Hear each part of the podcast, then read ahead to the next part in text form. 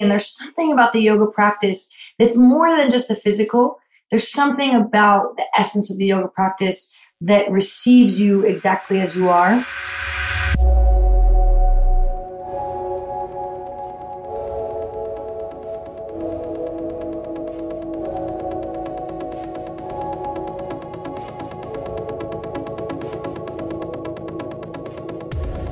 Welcome to This Thing Called Movement, a podcast exploring the medium of movement and looking into how it has the capacity to transform not only our physical bodies, but potentially every other facet of our lives. I'm your host, Marie Janicek. As a former dancer, personal trainer, and much more, I've been able to experience a wide breadth of transformation and revelation using the medium of movement. It is my passion to share its capacity and its depth in as many ways as possible, which is why I have created this podcast for you.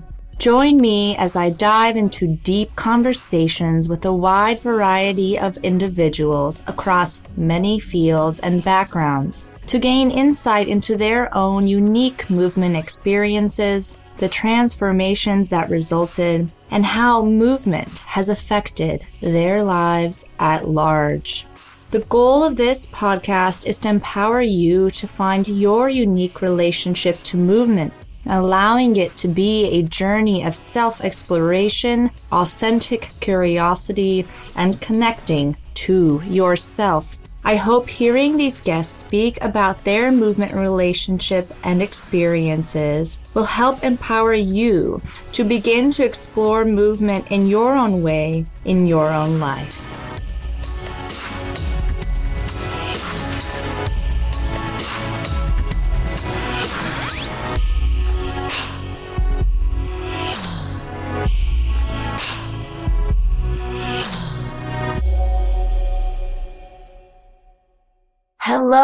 And welcome to our episode today with this thing called movement.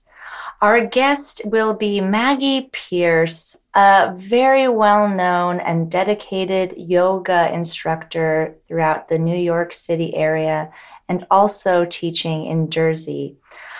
Maggie and I met while I was in college, and she quickly became one of my favorite yoga instructors mainly due to her versatility between not only understanding the yoga practices and philosophy, but also her ability to integrate that within her own experience as an instructor, as a practitioner, as an educator, and so much more we talked about movement as a way to understand directionality and orientation, how it shapes an understanding of what you are moving towards and what you are moving away from, and how that intention that is inherent within the word and the very action of it is an important aspect to consider.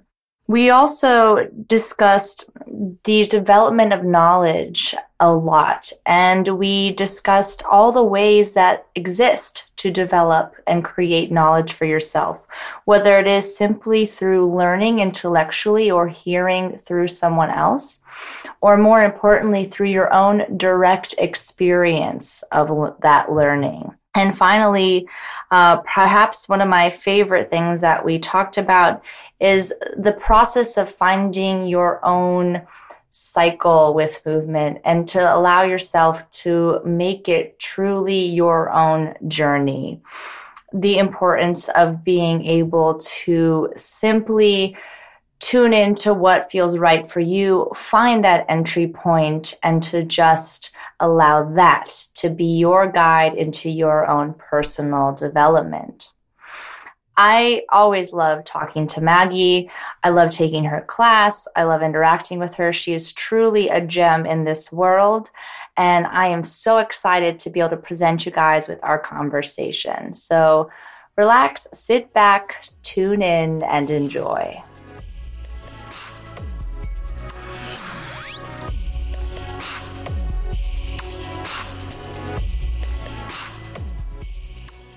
So I'm very excited to have Maggie on with us today. Thank you so much. I'm very excited to be here. Thank you for coming over and for for opening this dialogue up. Yeah. So how would you sort of introduce yourself to our audience? I know I kind of gave you gave everybody like my yeah. view of you, but how would you describe yourself and your work to people? Like, what's your intro? What's my I know who am I? Well, uh, I would also say that I'm Maggie Pierce, and I would also say um, that I'm a movement teacher.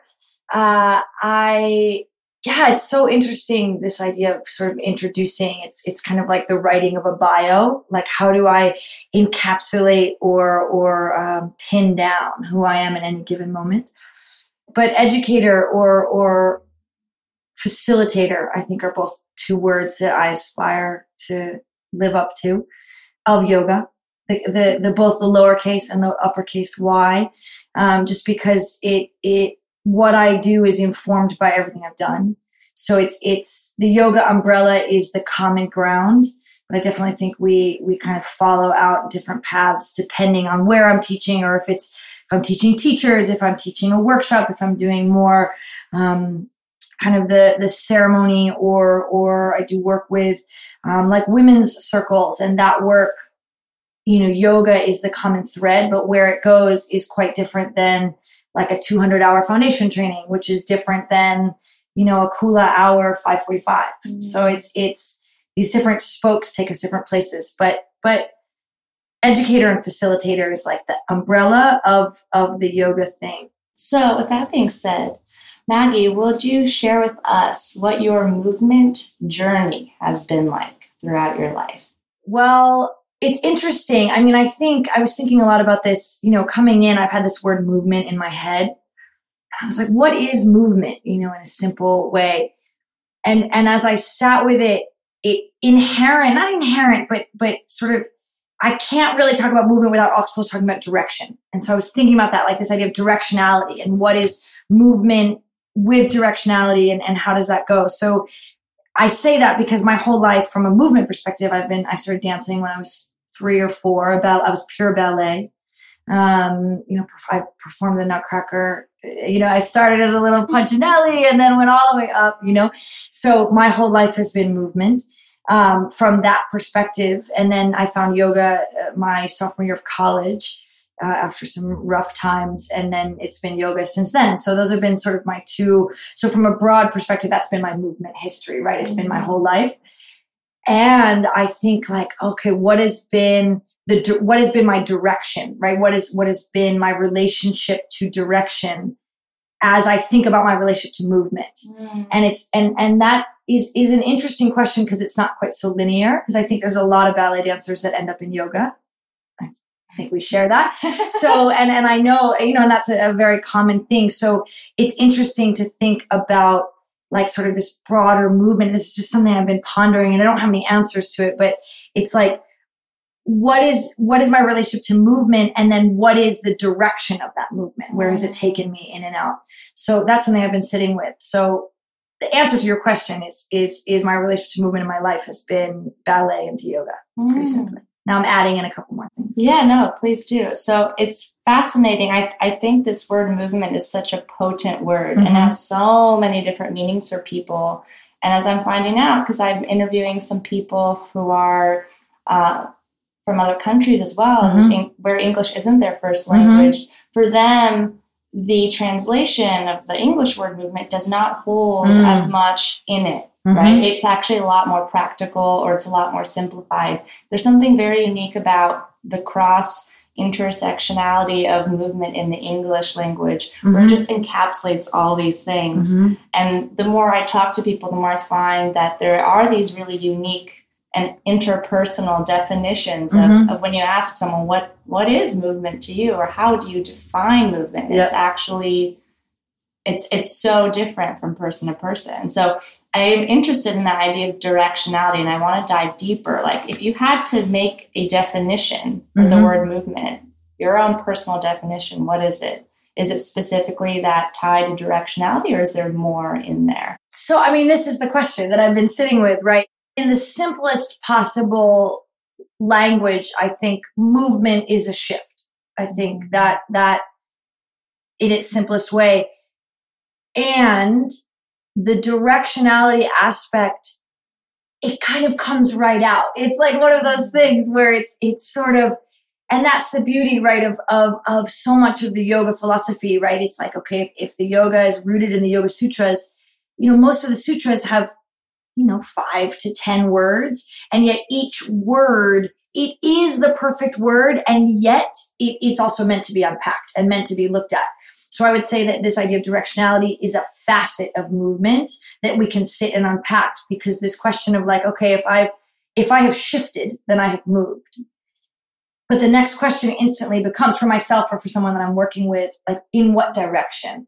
And and it's and it's interesting because also as a you know as a dancer, as a with a ballet background, if you think of a piece of classical music, there's movements in the classical music, right? Or like even you know in in a military sense, right? Like a movement, and so it's it's all of the so i think about this this idea of movement and i and i this word shift again for me works uh, and it's like, oh, okay, but what is what is that movement of the piece about, right? What is that?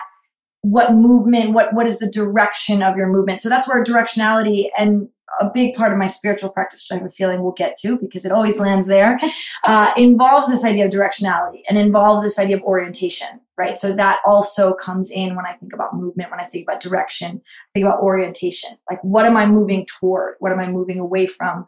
what am i what's the goal of my movement you know these are all like that one word it's like a it's a perfect word because it can just be teased apart so yeah That's how I feel about it. i figured i figured It's really did exciting. it's Um, awesome So, one thing that just kind of coming to my mind now, listening to you talk, I remember taking your class like for the first time Mhm. after a few years after I was transitioning out of college and couldn't quite like get my schedule to match up with your class times, and coming back in and and I think that's something you do really well as you bring in these layers to an Mhm. idea or a concept, whether it's like a physical concept in the practice of yoga, and then you create those connecting lines to the other asanas of yoga, the more Mhm. spiritual aspects.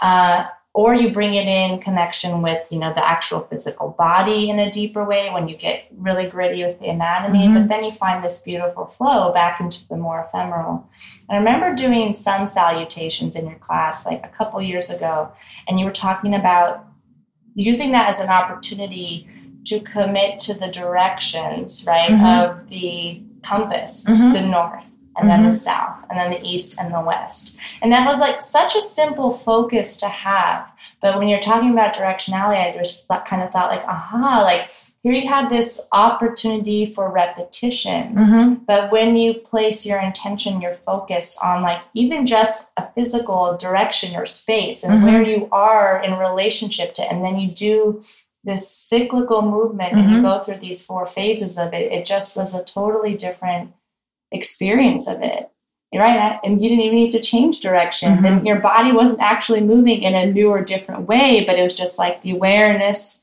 of that space of like where the south pole lies next to you as you honor that Mm-hmm. in that little cycle Mm-hmm.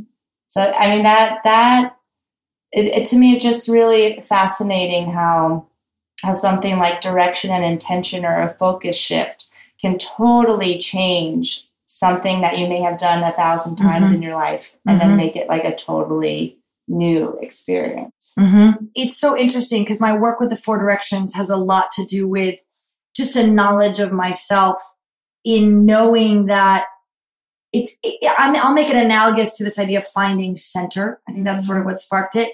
You know, center is defined by edges. It, it, it there is no. I mean, we could have a whole nother discussion. Is there an objective center? But I find that with the four directions it's it's about knowing where i am in space so that i can then work with myself and and like you said that this idea of working with myself to me is whether it's on the physical plane of placing the femur in a good relationship to the tibia or it's on a deeper plane of like well what's my relationship to beginnings versus endings? You know where am i in mm. that? And and and and what am i looking to move toward? Mm. Because that I think that that question, like what am I looking to move toward, kind of became because for a long time I was looking for movement, right? And it's like, and I think a lot of people with with energy, which all of us have to a certain extent, is in the beginning we're, we're just working with movement, right? And it doesn't actually need direction in the beginning. I think you know when I work with basic students or when I look back on my own movement history, it it didn't need per se an end goal. It was about the active movement. And then at some point it became like, okay, well, what am I moving toward? Like, wh- or what am I moving away from? Or what? And, and, and it, opens up this whole idea of, of like, well, why am I moving? It's like the why. Yeah, and when I work with, why. yeah, right, exactly. when I work with teachers, right, it's like, what, how, why?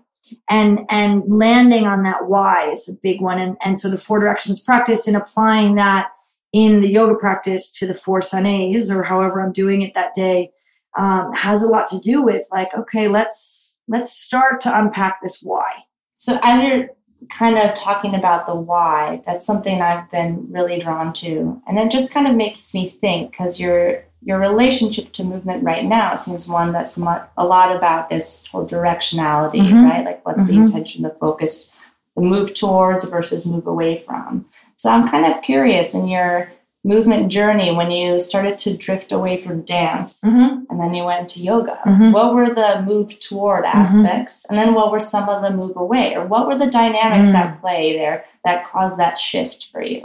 so interesting i mean in what they share for me for both of them is a is a movement toward organization right like the organization and in ballet when i was young it was the pure organization of my physical body and then it became i think with age it became the organization of my energy the organization of my mind which is where i mean some of it was a, a logistical ballet demanded much more time and and and um, commitment than I could give, and yoga received me a little bit more as I was.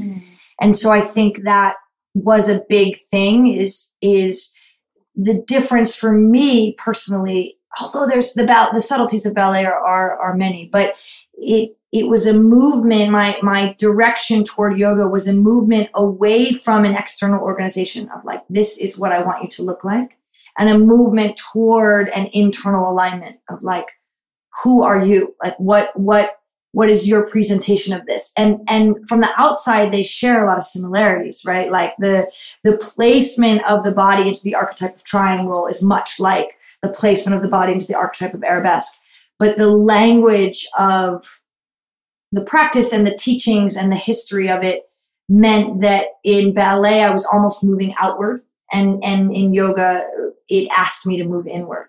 Also, the communities that Yes. house those spaces are so wildly different. Mhm. I think, in my experience, because I had like an interesting entry point with dance. Dance was my free space. Oh, and. I I learned ballet, I learned jazz, I learned hip hop, I learned all these different styles. I was a perfect little like pony ready to showcase myself on So I Think You Can Dance. I came from that world. Mhm. But uh, what I really was drawn to was like the sense of like total uninhibited freedom. Mhm. So there were a lot of like those restrictions in the competitive dance world. Like you had to have like you had to be able to do the crazy leap and then flip into the floor. And you had to be able to get your leg behind your head and like do some weird contortionist stuff. Uh, and you had to be able to learn that quickly and then just do it. But then there was also this space called improvisation, and I loved it. I was obsessed with it. I couldn't get enough of it. And for me, the further I went into the whole professionalism of dance, especially in New York, I, I started to feel that totally getting pulled out. Mhm. I, I felt like everything that had grounded me in dance slowly got picked apart and like literally destroyed right in front of my eyes to the point where I had to take four years off. I was Mm. just like, I can't go anywhere near this space. It's too painful. So and I and I know ballet is the same way, where like we initially start ballet because it feels so beautiful Mhm, and light mhm. and free, and you just feel so expanded, and you get to be a fairy all the time, and like, but then at a certain point, the more serious you get about it, Mhm. the more restrictive it Mhm. becomes. And when you look at people who get really entrenched in yoga, it's the Mhm. opposite. Mhm. It's not about the physical practice. Like the people who are really committed, and you use this word a lot, devoted, which I Mhm. think is such a great word. That that practice of being committed to your own work and the inner work of your soul while you are working through your body. It's I just it's interesting that you mentioned that they're both so similar on the outside because Mhm. they are, but I think when you dive into those worlds, they are completely different. Mm-hmm. But it's also where they come from. Mhm. You know? Like what lo- I love about yoga is the history of it, and this is why I'm always I always seek out your classes in particular. I've tried to take other teachers. I'm never really a huge fan. Um, because I, I'm wanting that that like deep I want like the depth of it. I don't just want the shapes and the poses Right. and the flows. Like I when I'm going to class, I want that I really want to excavate everything that's available there in that hour, in that hour and a half. Right. Yeah, it's so interesting. And as you're speaking, I mean, I'm wondering, this is just a, a thought, but it's also this idea of age and linear age comes up and and just what you know as we get older i mean there's plenty of adult ballet classes. And and i don't mean to i, I speak of ballet because it's my background but i i know other people with other relationships to movement that have a similar thing. And there's something about the yoga practice that's more than just the physical. There's something about the essence of the yoga practice that receives you exactly as you are. And I think that is of a growing appeal to me. And, and as a teacher to aspire to receive people and, and, you know, you're, you're speaking of coming to class and this idea of excavating and, and exploring all the layers.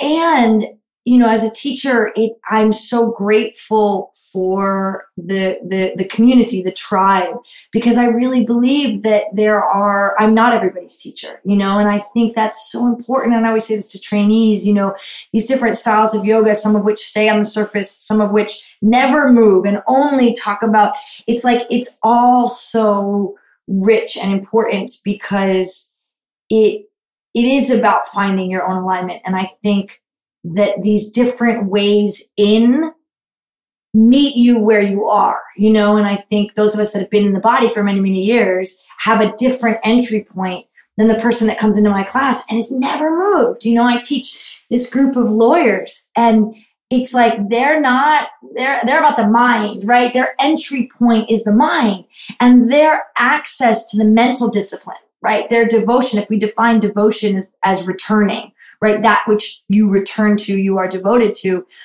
Like their devotion is to that that precision that that discipline of the mind which someone like me can sometimes look at and be like wow you know i have physical devotion. Like i'll return to my body. If something's off with my body it gets addressed. You know i don't that doesn't sit. Mm-hmm. But and it's shifting with me over over the years and with my study in the mind but it's just interesting to think about different people's entry points right? And different different and the way that these teachings meet you and the way you meet them and how movement relates to that and what is, is movement of the physical body. Like i keep coming back to this idea like what is movement? Okay if it's a mm-hmm. shift is it you know the mind what is it to shift the energy? What is it to shift the physical body? How do they relate to each other? How does a shift in the physical body shift the mental body? And can you witness that? Can you step deep enough to observe movement in these different right and i as a teacher i'm going to ask you to do that because i asked myself to do that um, which is it's it's interesting and it's almost like I want to throw this question back at you is over the years Okay. of taking with me, right? It's like the, the interviewer becomes interviewee, but in the years of taking my class, right, I've witnessed a deep evolution of myself. But in the specific question of movement as shift and then bringing in the subtlety of directionality, have you felt that my asking of you has shifted? Has there been movement in my movement teaching? Hundred percent. I mean, uh, and it's funny because I, I think that's why I just feel so connected to you as a teacher. To me, I feel like we're on parallel paths, Mm. and our journeys have been Mhm. so similar. And when I first came to take your class, I was in college, right? This is Mhm. when you were teaching at Life in Motion in the Upper West Side. Mm-hmm. And I had just started taking yoga for the first time. Like a friend had t- taken me to a few teachers there, and I, I discovered you on my own somehow. And because I was in this entry point of dealing with so many injuries with my body, I was Mhm. becoming a, a physical therapist. Like I was going to be a dancer with like plan B in physical therapy. So I knew all the anatomy backwards and forwards, and you were Mhm. actually speaking in anatomical Mhm. dialogue. And I was like, fuck yeah, she gets it. Like, okay, like I she understands like how to use this whole thing of yoga in this language that I understand. And it felt like it made sense to me at that time. And it's just been funny because like I'll have these little windows where I'm not able to take class and then come back. And for some reason your your evolution is in tandem with my evolution, you mhm, know, where Mhm. I recently, the last few years, I I've been making more and more of a conscious push into my spirituality, and so like making sure I'm not sacrificing my contemplative stages or my Mhm. meditation and my quiet time uh, for movement, which I Mhm. used to do all the time, and I Mhm. was always I was in movement excess and never on the other side of the spectrum, which was like the stillness, which is you can argue is a form of movement Mhm, itself. It's on the continuum, and so I'm trying to make sure that I come back to the other place, that stillness, that quietness, and then and then when I'm from that coming from that place, how do I come back in and then hold the space, like Mhm. continue to be the container for it all. And so I, I've been noticing, especially coming back into class this year, Mhm. it's like all I hear in your teaching. It's like it's all about it's all about like the grandeur of that Mhm. experience. Um, of connecting it into that spirituality. And I've taken from yogis who bring in spirituality, who make it less than just, you know, the positions and, and more about that that deep internal connection to your source or yourself. And I just think you have a very unique way of, of bringing it in, where you Mm. like don't disregard either. Mhm. And that's something I'm really interested in too. In my own work, it's all about like how can we connect this body and this mind and this soul somewhere in the middle Mhm. and engage all of them. Mhm. And know that when we pull on this little piece of the fabric, like it all kind of shifts and Mm. tugs. But and be mindful of that, you Mhm. know, and kind of allow ourselves to navigate and spend time with all of these things in whatever ways are curious Mhm. and exciting and playful to us and you know reserve judgments and the right way versus the wrong way Mm. good versus bad Mm. that sort of thing Yeah, it's so interesting that what you just touched on of this, because there really, it seems sometimes a split between bhakti and jnana, right? Like devotion and knowledge, you know, and, and how does that land? And I think for myself, one of my missions, if you will, is that they're the same. You know, and I'm and I'm not meaning to suggest that the texts don't say that they're the same. I just think that the way it's been interpreted, especially in a lot of the modern yoga, is this real split. You know, if you want to study alignment, go to these people. Mm-hmm. If you want to study devotion, go to these people. And it's interesting because, you know, I'll often say that my cadaver lab, which I did a couple years ago, was one of the most deeply spiritual experiences of my life, whilst being one of the most utterly anatomical. You know, it's it's Mhm. it's how do they i'm very interested in that connection you know i think in a lot of ways you know back to the beginning when you asked how would i introduce myself you know one of my main interests is in relationship and connection Mhm. internally externally across the the layers of the the body within the fabric of the layers you know between each other all these different dimensions. And in the same token right like teaching becomes this this practice of of connection and relationship on these different levels you know and it's it's it's just all so fascinating. I i mean it's one of those that like i i i've been teaching long enough to say that i don't know anything and i feel good about that you know i'm more interested than ever more to learn than ever uh, and i love that I've had the same experience. Yeah. That, you know, because I work in like personal training and then like more the fitness space. yeah And I like, you know, go through more and more workshops. And at a certain point, I was just like, oh, crap. Everything I thought I knew, I don't. Yep. And uh, it, it becomes less about like the minutia and more about like the big picture. Mhm. And and I think that's why I'm like really interested in this big picture concept of movement because Mhm. from where I sit, I watch people get so kind of hemorrhaged uh, with all this information, all this Mhm. competing information around Mhm. what's what I should do, like what's good for me, what's Mhm. bad for me, and why. And they get so caught up in those little details. And unfortunately, when their main source of education is coming through media and Mhm. through, you know, newspapers or through social media, it's you you they they don't they start to lose its ability to make autonomous decisions based Mhm. off of like what they can feel. Mm-hmm. I think there's I'm watching this happen where like people are really divorced from feeling in their bodies and instead they're trying to just you know beat into submission, beat Mhm. into the right size or weight or beat into the right uh, movement pattern with, with the right you know stimulus and Mhm. it's and it becomes less and less about like well why like the why Mm-hmm. and, and one of the things I'm really trying to draw out or cultivate in my work is giving space for that why, Mm-hmm. which I think dance can do really well it, it, because there's enough openness, especially if you're if you feel safe and you have like an improvisatory setting Mhm, that's mhm. like well guided and just enough structure so that you can have a little bit of chaos you start to find that that sense of like ooh where does my body feel good and then you can Mhm. start to explore it and play around and it becomes less about good and bad Mm-hmm. And more just about creativity and intuition and i don't see a ton of that happening right now and i and i kind of watch people and i and i know this was such a fundamental part of my experience it's actually what allows me to be very autonomous even in the yoga practice Mm-hmm. even in a fitness class right because then i know these signals my body's giving me and i know which one is all right on the brink of injury that's Mhm. pushing too far or you're going to pass out if you don't slow down you Mhm. know and and then also like when when something's like the pressure cooker of like on the verge of like real growth and Mhm. breakthrough like Mhm. there's these nuances and i see that um there's a real trend of people not really wanting to like connect Mm. you know but i think when you have people coming into yoga or into your class they're already in a different mindset Mm. but uh, a huge reason why i'm even putting all this together is just to give people like the breadth of like a catalog and a library of experience so they can start to see how unique all this is and Mm-hmm. how, how movement really should just be like this opportunity for relationship with yourself in Mhm. your world and not about the stuff Totally. And I think, I mean, it's so interesting, you know, this idea of connection in a world where connection is more present than ever on some level, right? We are more Mhm. connected in some ways.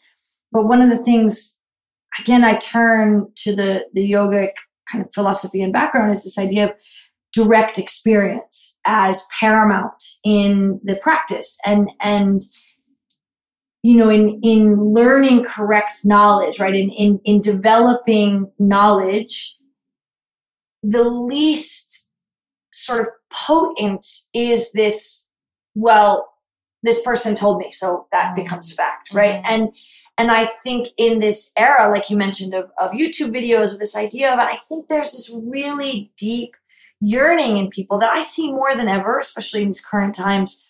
There is a deep yearning for healing. I really see that in a bigger way than i've ever seen it is that more and more people are turned on and and clued in to the dis-ease that is around and are seeking out answers, right? But one of the most ubiquitous answers right now is coming from this, oh, well, I watched this YouTube video about this thing, right? And and they said it works, so it must be working, right?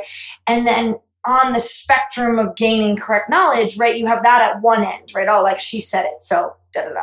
And then on the other end, which the yoga practice really looks to cultivate, is the idea of pratyaksha, like I always pronounce that one funny, pratyaksha, direct experience, right? It's like, well, what does this actually feel like for you? And I think giving people the permission, right? You speak of this space of improv in dance, which is so every time you've said it, it's so interesting because for me, that was one of the most frightening places because this, I was one of those kids just from my upbringing that really looked for that external, like, yeah, but is this right? like, I know you're saying I can do whatever I want, but like, is this thing that I'm doing whatever, is this, is this right? You know, and I think so much of that, like so much of my aspiration as a teacher, but also as a mover, like so much of my own healing and this like bringing in of the why and the bringing in the direction and this bringing in of you know you already mentioned stillness like for me a lot of my movement is meant to be in the direction of stillness is is giving that permission to say like you actually get to decide. And and from your direct experience does this work or does this not work? You know and nowadays when anyone can post a blog and you know it it my partner and I are in the process of starting family and there's so many blog posts about like the right way to mm. get pregnant and all these things. And it's it's that urge to do right and to do it that that that calling for knowledge is there which i think is awesome right because you know it's it's apathy is a is a terrible thing mm-hmm. um and yet how we relate to our knowledge, how we gain our knowledge, I think in this day and age is is under attack a little bit. It's a lot of inference and well, they said, so that must be, you know, and and some of it is because our you know, I read this thing a couple years ago that our capacity to do things hasn't changed but the amount of information that's coming in about what needs to be done has grown exponentially. Yeah. And I think that's the same. Like our our desire to learn is the same as it's there, it's rich. And and the opportunity, the access to learning is actually huge, mm. you know? Like the amount of free content out there is awesome. And I think it's it's excellent. And it can't replace direct experience. It can't mm-hmm. replace, oh, my shoulder hurts I Googled this YouTube video. You know, Mary said it will help me if I do this. You know, that st- that next step of like, yeah, but what actually happens when you do it? You know, so much of my teaching is do this. Okay, now what happened? You know, that mm-hmm. follow up, that after space of like, what did it feel like mm-hmm. to do X, Y, or Z? Because I do believe that the body is incredibly intelligent and it it and when I use the word body, I don't mean just the physical body, but the, the spirit, the mind. It, it knows how to find neutral. I do believe that. And I think the, the practice of observing the follow up, you know, like, well, okay, I did this, what happened? It's, it's like a lost art a little bit. It's like, mm-hmm. oh, but I, I did this, check next. You know, it's like, no, no, no. I did this. I changed my diet. I did 10 extra reps. Mm-hmm. I, I, I played with this new movement. What happened? You know, and that even before we get to the like, how did it happen? Why did it happen? Like just the, the, the starting at the like, what happened is such an important place. And, and as movement, in some ways increases. I mean, our ability to move is faster than ever. I mean, we can get into a metal tube and be around the world. Like that movement is wild 50 yeah. years ago, you know? And so as our ability to move grows in the way that it has grown, I think with it has to come these questions of what, how, why, of like, well, what happened when you moved that way? You know, like how did it affect you? How were, you know, how did it happen? All these things. And then why?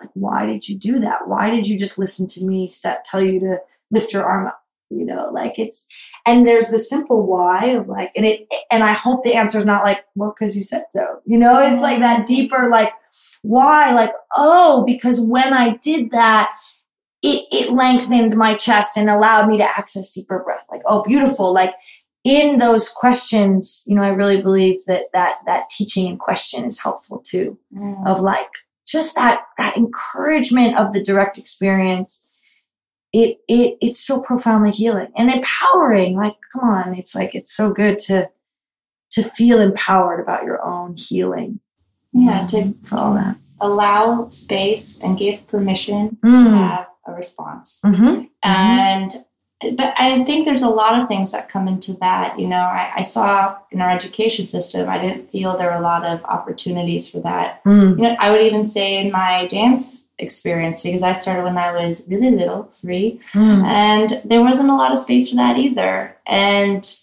I, I notice now, like, the more consciously I can make those decisions to just like sit and actually reflect.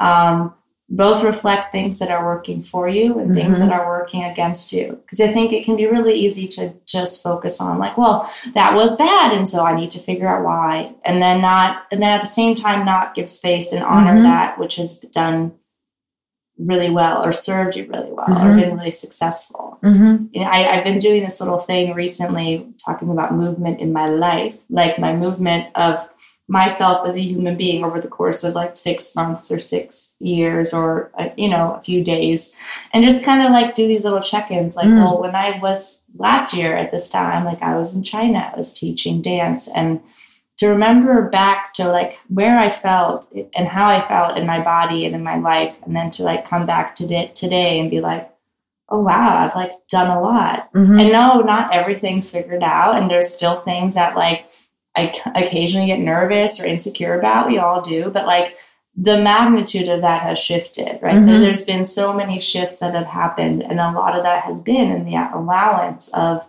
the check-in, the like mm-hmm. pause, mm-hmm. the ref- the reflection, the ability to internalize, and then just like sit with it for a little bit. Mm-hmm.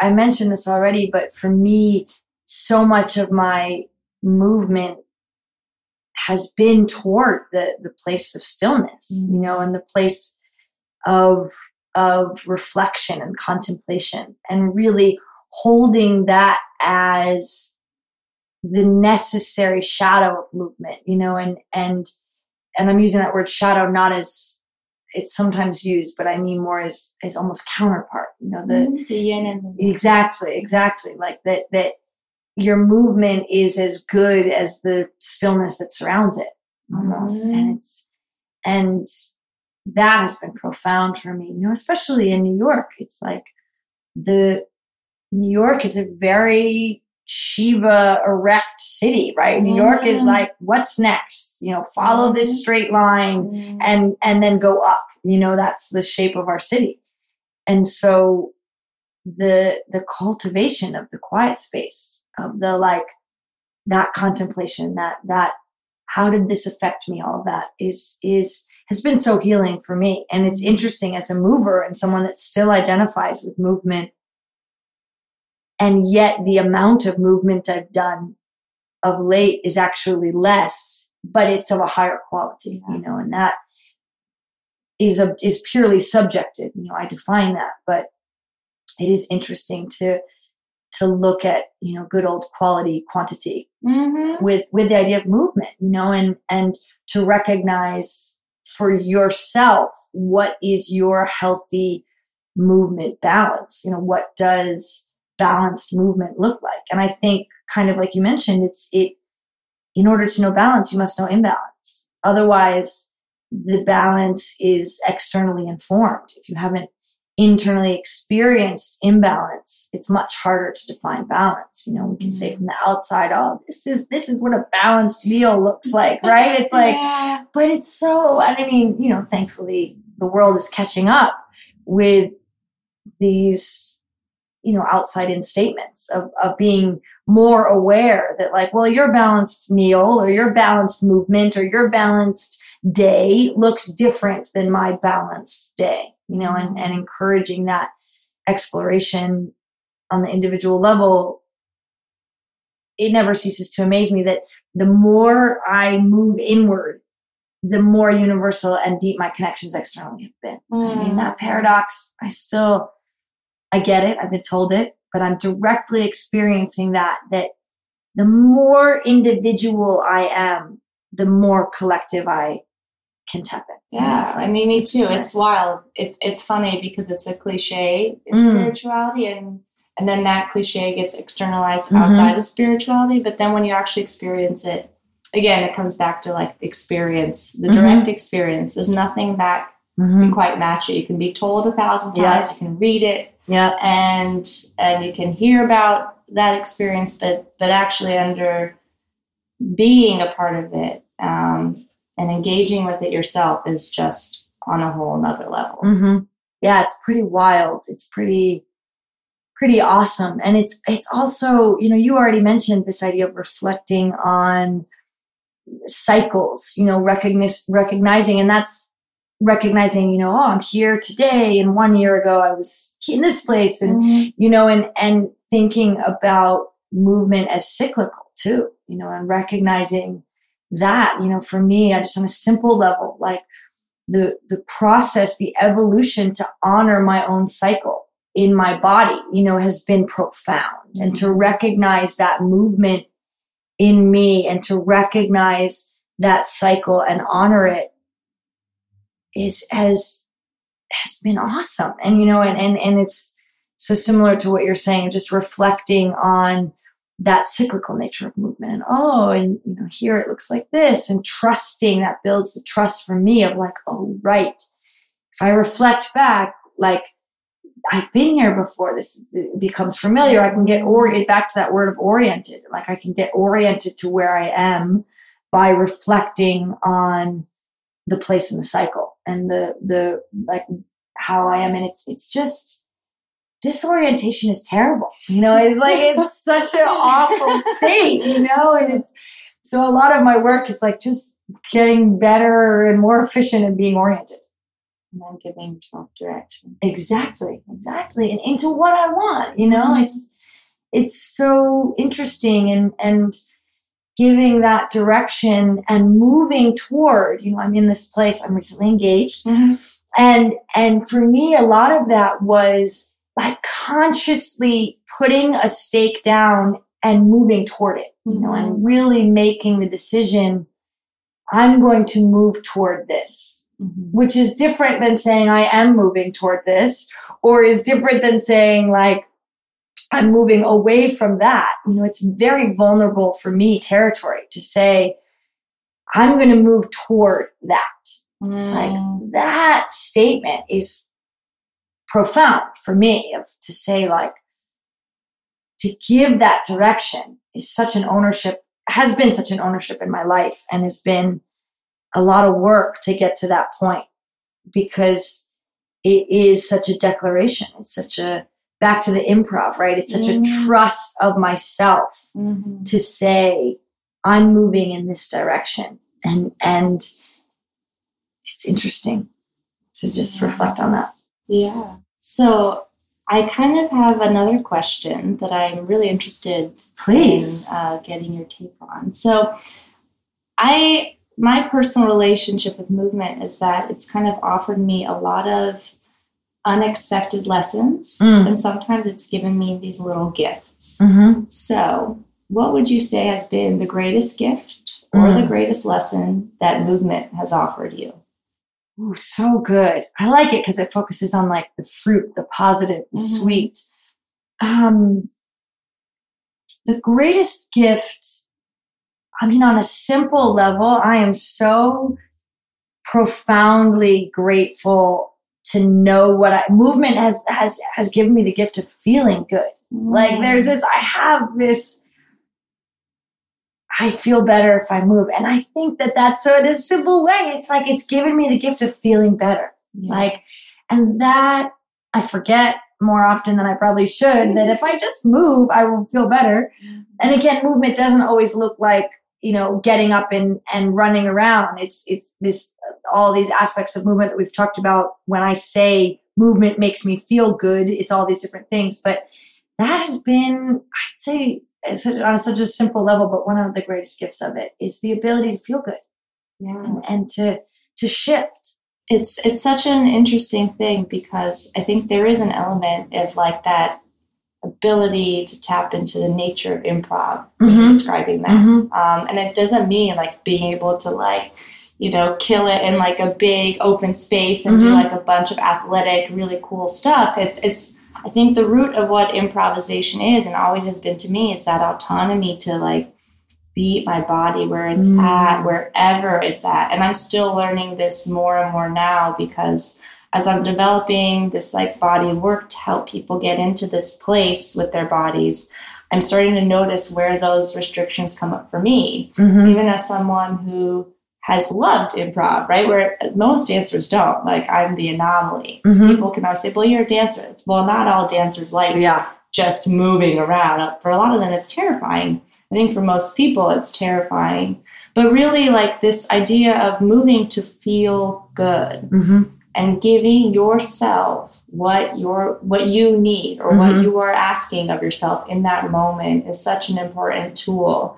And sometimes it's just like simply, just like kind of like mm, just shifting around a little bit, or Mhm. maybe just like closing your eyes and like like breathing, or maybe it's going for a walk outside because you know a walk will clear your head. It doesn't have to be fancy. It doesn't have to be like groomed and constructed. It can just be that shift, Mhm. right? That you notice you need a shift and you Mhm. find a way or you find an opportunity hmm to take it, Mhm. right? And to make that shift happen. Totally. And it's it's interesting because as you're saying that, what's what's I mean, this is the fascinating thing about dialogue, right? Is to Mhm. have Mhm. reflected back your own words. It's like, well, and it's it's interesting because even as I say movement feels good, like the, the movement, a gift of movement is to feel good.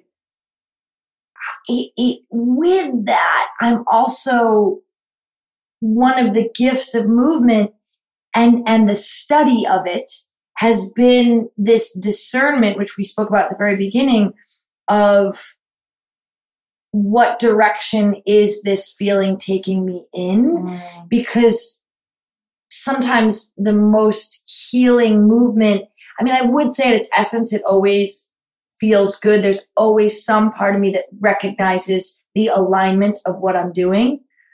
And there's that sort of like pressure cooker like discomfort is different.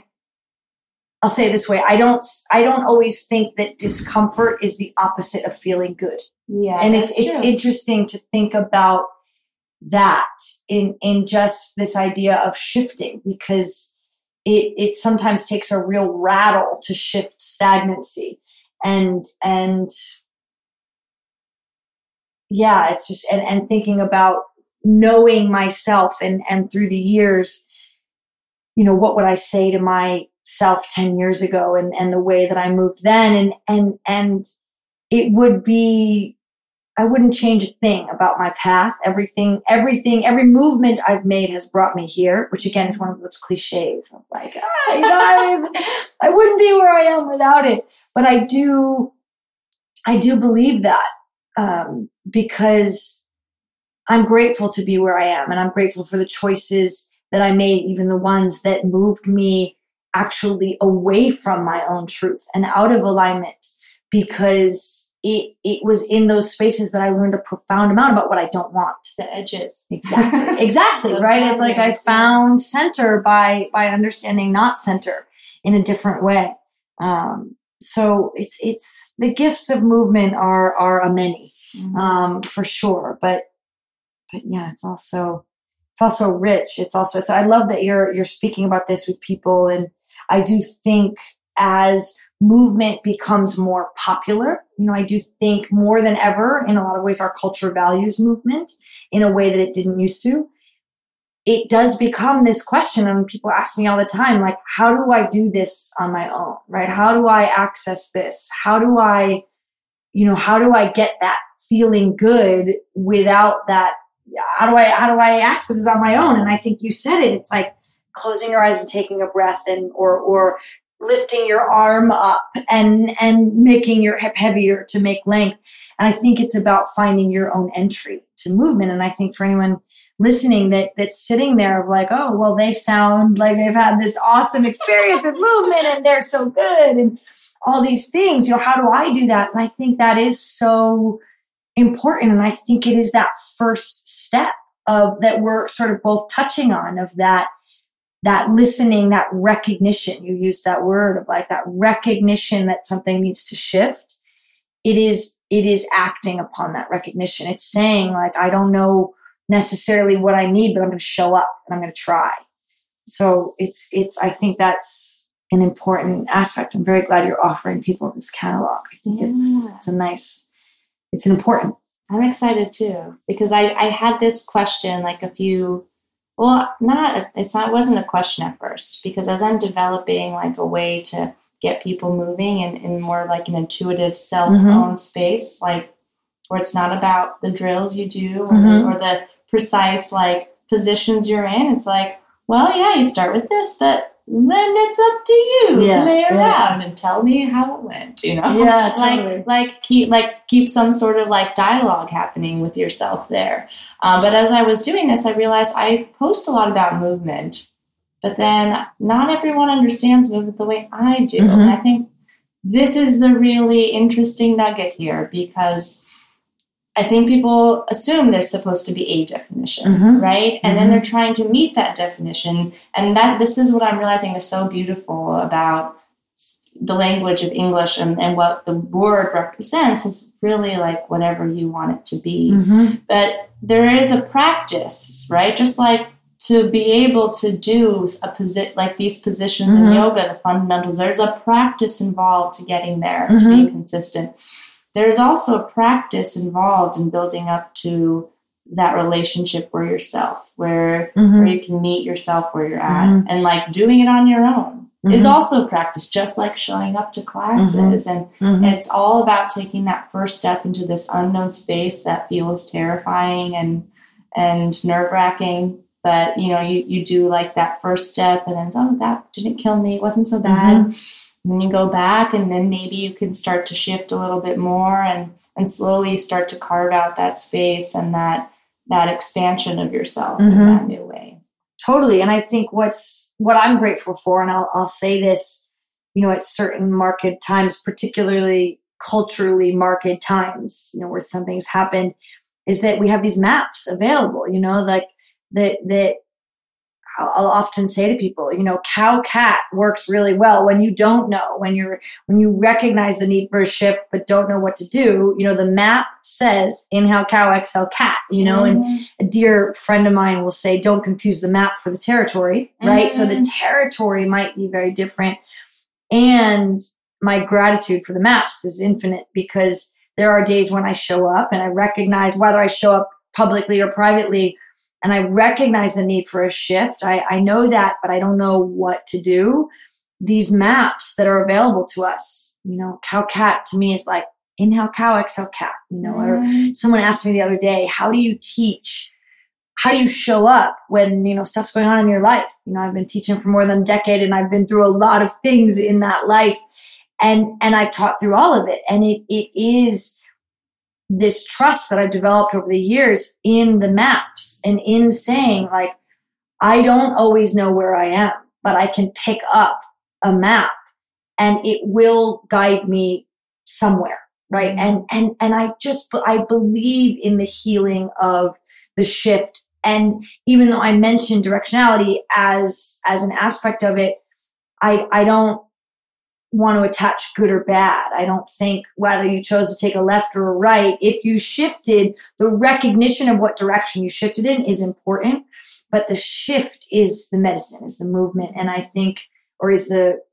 yeah is the is is the medicine. And and and these maps are there to help us you know and and take a breath in take a breath out. You know it, it it's it's there to help us navigate the territory so that we can then start to make our own maps and start to recognize like oh when this thing comes up you know i'm, I'm having this dialogue with my partner or you know i wake up feeling this way we start to draw our own maps based on this direct experience. Yeah. but um, but and these universal maps that have been tested are there too. And whether they work or don't they're a guidepost and at least they help you to orient. So i'm grateful for that Well, just to wrap up Mhm. this illuminating and like mind blowing conversation, because I've enjoyed every moment of it.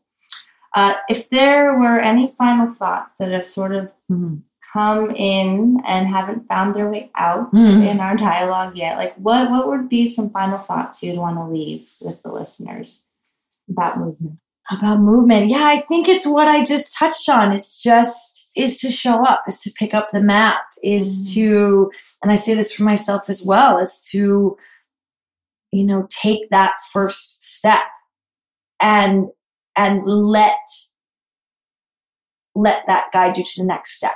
You know, don't need to know the whole path, the whole process, the whole movement. You know, a movement is created one step at a time. Mhm. And I think it can be, again, if we pull it very macro in our society right now with big movements happening, it can be like, well, how do I? I don't know how to take a part in that movement because I don't know what to do. I don't know how, all these things. It's like, take one step, take one shift, make make one change. And I think that applies on the very micro level when thinking about peace and ease of being and it applies on a really macro level with the movements that are happening on the big scheme and the big scale is like it starts with one step. You know my i guess my last note is a teacher of mine said pada a pada one foot in front of the other. That's mm. all that's what it is. Pada a pada Thank you so much. you're so welcome That's thank you such for a having beautiful me little nugget of wisdom to end off with. So, if our listeners are interested in getting in contact with you, what's the best way to reach you? How can they find you? they can find me uh, my my name is magi pierce i spell it m-a-g-i-p-i-e-r-c-e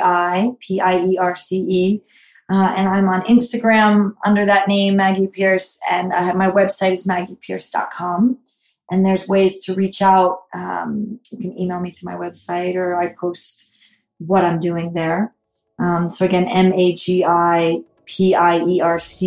dot com Wonderful. Thank you.